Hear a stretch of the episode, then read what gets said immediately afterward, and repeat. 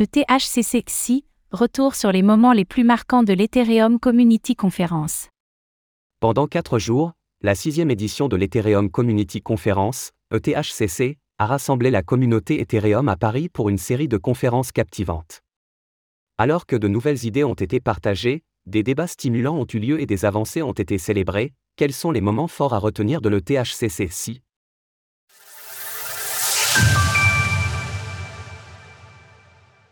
Le THCC le rendez-vous incontournable pour célébrer Ethereum. La sixième édition de l'Ethereum Community Conference, ETHCC, le rendez-vous majeur de l'écosystème blockchain en Europe et notamment dédié à Ethereum, s'est déroulée du 17 au 20 juillet. Durant ces quatre jours, un éventail varié de sujets a été abordé par de nombreuses figures emblématiques du monde des crypto-monnaies, l'importance cruciale des solutions de Layer 2 pour accroître les capacités d'Ethereum, l'introduction de l'abstraction de compte, la nécessité de stablecoins plus performants, la régulation qui s'étoffe à travers le monde, et bien plus encore. Retour sur les interventions les plus marquantes de l'ETH, si, y compris celle du fameux Vitalik Butrin. Jour 1, les stablecoins à l'honneur. Le THCC a été lancé par un discours inaugural de Jérôme de Tichet, président d'Ethereum France. Au cours des quatre jours qui ont suivi, une série de conférences et d'annonces a mis en lumière les dernières avancées de l'écosystème blockchain. Voici une sélection des moments les plus notables.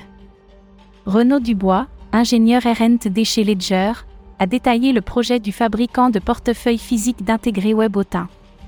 Cette norme, élaborée par le W3C et l'Alliance FIDO, définit un système d'authentification des utilisateurs s'appuyant sur la cryptographie à clé publique, plutôt que sur l'utilisation de mots de passe. Chez Ledger, notre idée est d'embarquer les nouveaux utilisateurs en utilisant une expérience utilisateur très simplifiée, puis, lorsque les enjeux sont élevés, de convaincre les utilisateurs d'obtenir un portefeuille matériel doté de fonctions anti-malware. Jerry Hall, de Curve Finance, a présenté un bref historique des différents types de stablecoins en expliquant leurs avantages et leurs inconvénients au regard du trilène du stablecoin, à savoir la stabilité, la décentralisation et l'efficacité du capital. Si vous acceptez le trilemme du stablecoin, vous ne faites que limiter ce que vous dites être capable de faire avec votre conception du stablecoin. Patrick Hansen, EU Strategy and Policy de Circle, a souligné la sous-utilisation des stablecoins adossés à l'euro sur le marché des crypto-monnaies et a fourni une perspective optimiste pour leur avenir grâce à l'adoption institutionnelle croissante, à la clarté réglementaire et au cas d'utilisation axée sur l'utilité.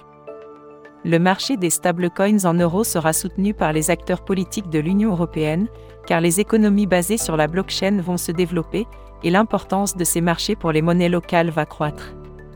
Quelques autres actus en bref, Ariane a présenté la V2 de son protocole qui permet aux développeurs de créer des collections multiples, de personnaliser chaque collection avec des caractéristiques uniques et d'améliorer la polyvalence des NFT, SAF, fournisseur d'infrastructures de portefeuille, s'est associé à Monerium, émetteur autorisé de stablecoins, pour connecter 60 milliards de dollars d'actifs numériques au système bancaire européen.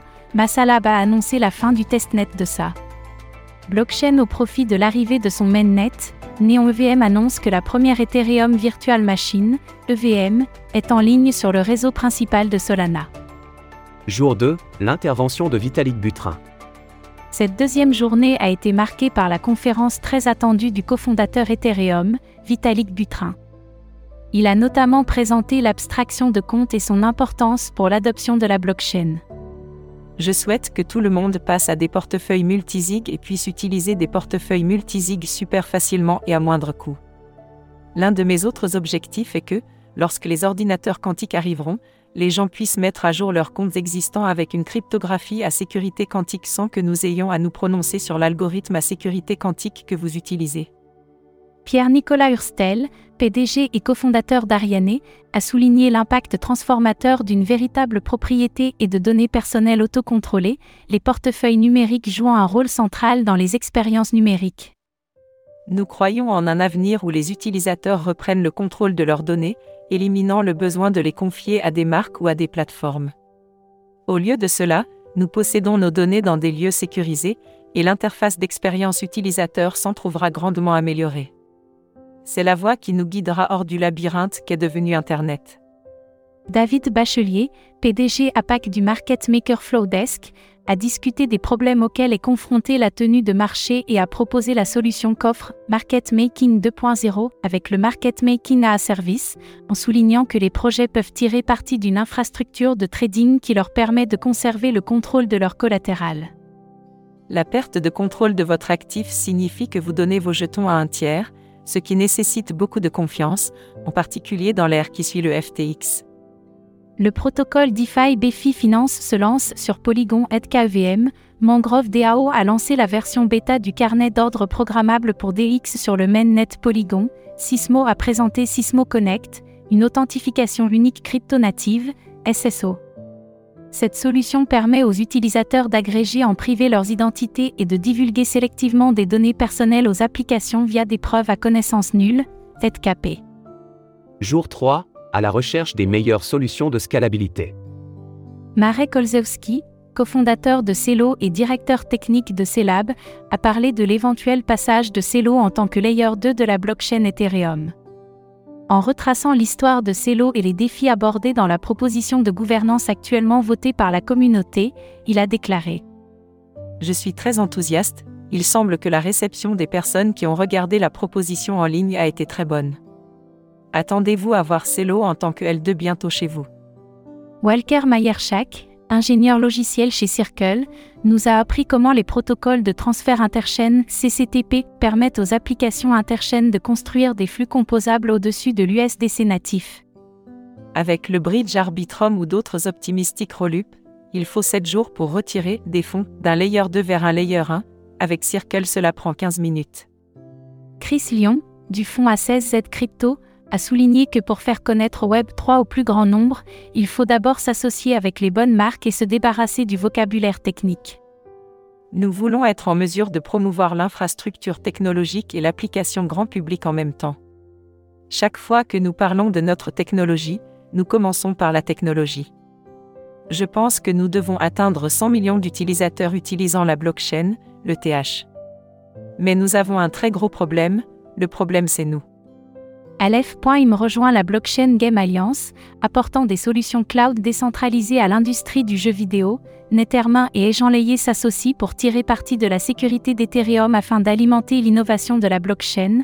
Le développeur de Manta Network, P0X Lab, lève 25 millions de dollars de série A, ce qui porte sa valorisation à 500 millions de dollars.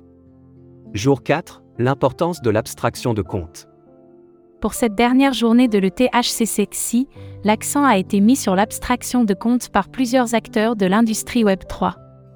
Julien Nizet, cofondateur du portefeuille numérique Argent, a discuté du potentiel de l'abstraction des comptes de wallets invisibles pour simplifier l'expérience générale qui englobe les crypto-monnaies. D'après lui, cela peut se faire en facilitant la récupération d'un portefeuille sans phrase secrète, en offrant des transactions sans frais tout en permettant aux utilisateurs de naviguer sur les blockchains avec des mesures de sécurité renforcées. La toute première étape du voyage de chacun vers la blockchain est en fait centrée sur le portefeuille. Lucas Shore, cofondateur de SAF, anciennement Gnosis SAF, a présenté le Modular Smart Account Framework et la façon dont il réduit les risques inévitables qui accompagnent l'abstraction de comptes. La nature personnalisable des smart contracts modulaires signifie que vous pouvez les adapter aux besoins d'utilisateurs spécifiques. Il n'est pas nécessaire d'anticiper exactement ce que veulent les utilisateurs, mais ceux-ci peuvent commencer quelque part et peut-être, au fil du temps, avoir des préférences différentes en termes de fonctionnalité et de sécurité. La prochaine édition de l'ETHCC n'aura pas lieu à Paris, mais à Bruxelles. C'est lors de la cérémonie de clôture que Jérôme de Tichet, président d'Ethereum France, a dévoilé l'information. La raison? Les Jeux olympiques de Paris en 2024 impliquent que les prix pour l'hébergement et la location de l'espace événementiel soient exorbitants. Nous avons décidé que l'année prochaine, le THCC ne se déroulerait pas à Paris, car les Jeux olympiques en font un lieu trop cher. Cela ne veut pas dire que nous ne reviendrons pas à Paris, il s'agit que vous puissiez vous permettre de venir et d'assister à l'événement à la place. Nous allons à Bruxelles.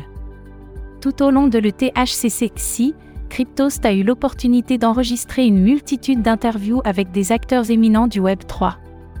Celles-ci seront progressivement mises en ligne sur notre chaîne YouTube dans les mois à venir. Pour ne pas manquer les interviews tournées lors de l'ETHCC, abonnez-vous à notre chaîne YouTube. Retrouvez toutes les actualités crypto sur le site cryptost.fr.